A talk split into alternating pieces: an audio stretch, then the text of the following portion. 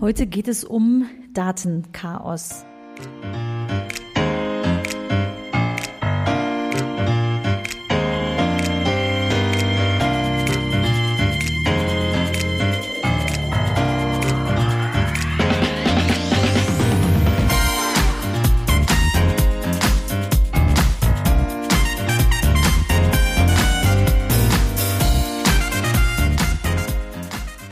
Herzlich willkommen im Podcast Chancen denken, wie wir die Zukunft leben wollen. Das ist Episode 14, Datenchaos. Ich bin Andera Gadeib, Autorin, Digitalunternehmerin und Online-Enthusiastin. Meine Passion ist es, die Zukunft zu gestalten. Digital und analog, immer für den Menschen. Wenn du auch Spaß daran hast und wissen willst, wie du das anpacken kannst, dann hör hier rein. Danke, dass du dir die Zeit nimmst. Los geht's. Heute spreche ich über Datenchaos. Und warum habe ich das so genannt? Weil mir gerade im Moment in Zeiten von Covid-19 so viele Zahlen und Daten unterwegs sind, die wir nahezu stündlich, äh, minütlich, sekündlich präsentiert bekommen und auch konsumieren, dass ich glaube, wir sollten darüber nachdenken. Zum einen, wie viele Zahlen wir konsumieren, aber auch welche und wie wir damit umgehen. Es werden eine Menge Daten und Ergebnisse, sogenannte Erkenntnisse verbreitet. Aber welchen Zahlen kann man glauben? Ich arbeite jetzt seit 20 Jahren mit Zahlen, mit Daten, erhebe Studien und äh, stehe oft dafür gerade, dass Kunden strategische Entscheidungen treffen, die auf genau diesen Zahlen fußen.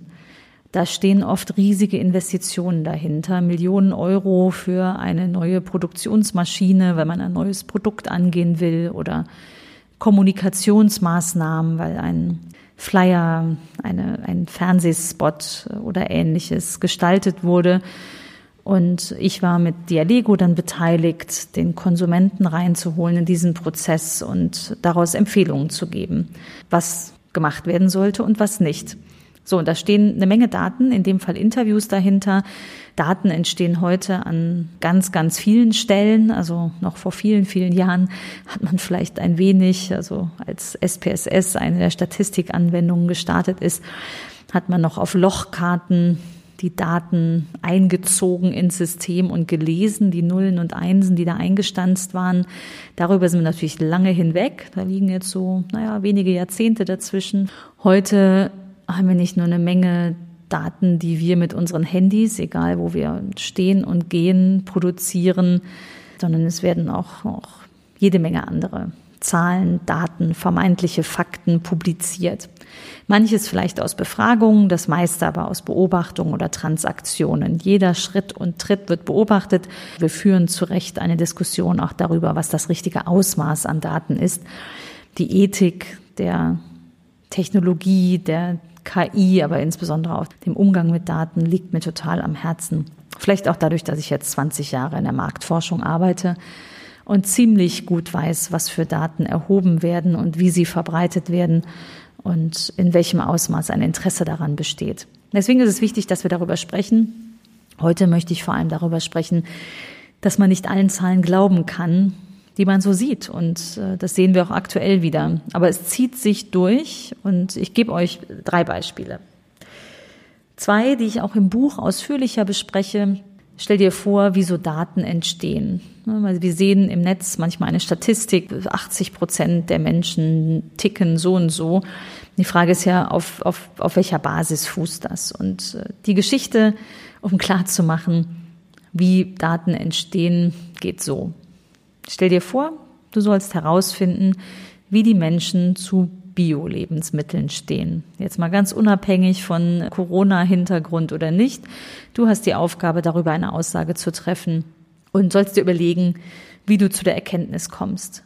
Jetzt hast du ganz viele verschiedene Möglichkeiten, kannst Statistiken aufrufen, äh, die es schon gibt, aber du möchtest das selber erheben. Du möchtest selbst ein Bild davon haben und ziehst los. Was passiert, wenn du dich beispielsweise samstags ein paar Stunden vor den Biomarkt stellst und dort die Menschen fragst. Das Ergebnis dürfte ziemlich eindeutig ausfallen. So ziemlich alle finden Bio-Lebensmittel wichtig für ihr Leben, weil sonst wären sie wahrscheinlich gerade nicht aus dem Biomarkt rausgekommen. Nimm die gleiche Fragestellung am selben Abend vor einem Kino in einem Studentenviertel und du kommst zu komplett anderen Ergebnissen. Und das gleiche Ergebnis erhältst du übrigens, egal wie lange du dich davor stellst. Also du kannst dich auch Wochen und Monate vor den Biomarkt oder vor das Kino stellen. Du hast in der Tendenz das gleiche Ergebnis. Also es kommt nicht darauf an, ob du 100, 1000 oder 10.000 Menschen befragt hast, sondern es kommt darauf an, dass du eine ordentliche Stichprobe ziehst. Das vielleicht zum Fachjargon, aber das einfache Beispiel macht wahrscheinlich sofort deutlich, dass es darauf ankommt. Aber was passiert? Im Gegenteil, was wir online oftmals oder auch gedruckt präsentiert bekommen, sind inzwischen ganz, ganz viele Statistiken, die eben nicht eine ordentliche Grundlage haben. Und ich habe auch im Buch ein Beispiel, wo es darum geht, äh, da hat eine sehr seriöse Institution eine Statistik wiedergegeben, eine Umfrage, dass 25 Prozent der Deutschen mit wenigen Worten erklären könnten, was künstliche Intelligenz bedeutet. Du kannst da kurz drüber nachdenken. Wenn du so aus meiner Filterblase der Informatiker, Wirtschaftsinformatiker kommst, sagst du vielleicht so, ja, kann ich. Aber ganz ehrlich, mein gesunder Menschenverstand sagt, das ist nicht so. Nicht jeder Vierte, und ist auch okay, muss nicht und kann nicht erklären, was künstliche Intelligenz ist mit wenigen Worten. Und es war eine sehr seriöse Quelle, also bin ich tiefer reingestiegen, habe geguckt, wo kommt diese, diese Zahl her. Das war eine Umfrage. Es war eine Online-Umfrage, gezogen auf relativ beliebigen Seiten mit unglaublich vielen Interviews, tausende Befragte.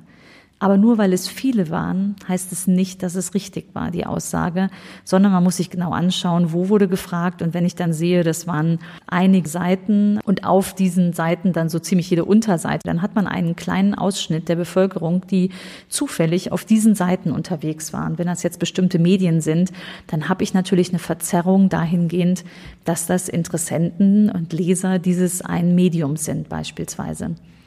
Also ziemlich wichtig, dahin zu schauen.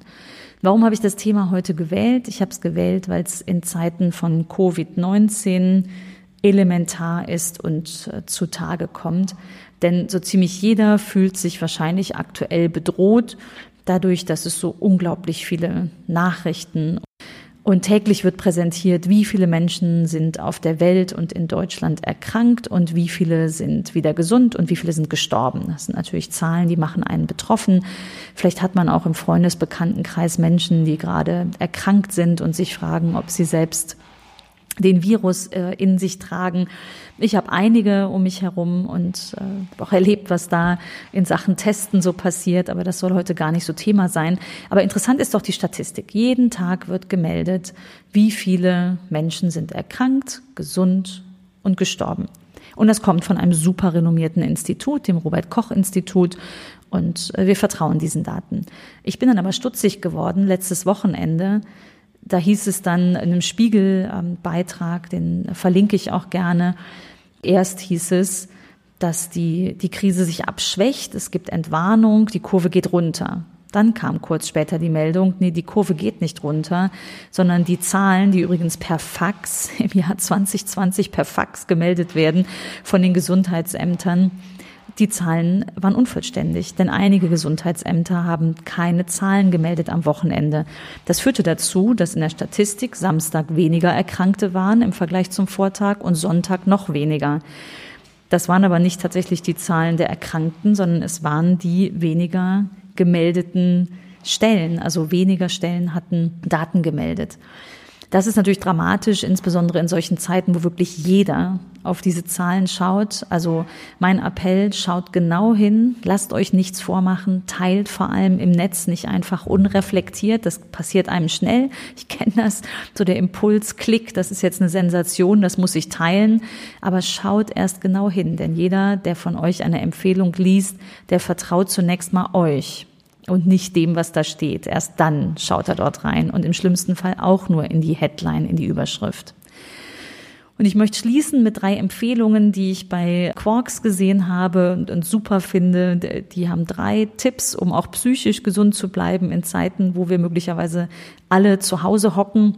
Ich hocke jetzt gerade im Büro, aber mit ganz, ganz wenigen Kollegen und äh, meine Kinder sind zu Hause, nehmen das erstaunlich locker. Aber psychisch gesund bleiben ist sicher ein Thema. Und Tipp eins ist, konsumiere weniger Nachrichten. Reduziere das auf ein bis zwei Mal am Tag. Und ich habe das vor ein paar Tagen schon für mich beschlossen und es tut mir gut. Anfangs habe ich die Statistiken auch ständig verfolgt aber eigentlich reicht es, wenn man sich ein bis zweimal am Tag damit beschäftigt. Wenn ich da jetzt drauf schaue, dann mehr, um die Daten zu hinterfragen. Und äh, das macht mir sogar Freude und ist auch Teil meines Jobs. Dann strukturiere deinen Alltag. Der ist sicher anders als sonst, sehr anders. Bei uns allen, denke ich, gibt vermutlich kaum einen, der noch einen normalen Alltag hat, von jetzt auf gleich. Von daher strukturiere den. Und drittens, denke positiv. Neue Situationen können auch immer Chancen sein. Du kennst meine Haltung vielleicht schon zum Chancendenken. Auch das verlinke ich nochmal hier unten rein. Lasst uns das Beste draus machen. Damit möchte ich enden für heute. Vielen Dank, dass du dir die Zeit genommen hast. Ich freue mich, wenn du auch nächste Woche wieder dabei bist. Wenn etwas dabei war für dich, etwas Spannendes, vielleicht auch die Tipps von Quarks, dann leg los, mach einfach mal. Ich freue mich sehr, von dir zu hören, was du probiert hast und wie es gelungen ist. Wenn du tiefer einsteigen willst, auch in die Beispiele, die ich kurz angerissen habe, dann lies gerne mein Buch. Die Zukunft ist menschlich. Das bekommst du beim Buchhändler deines Vertrauens, der das auch sicher zu dir nach Hause liefert. Ich freue mich auch sehr über deine Bewertung und wenn du Freunden davon erzählst. Vielen Dank und bis bald.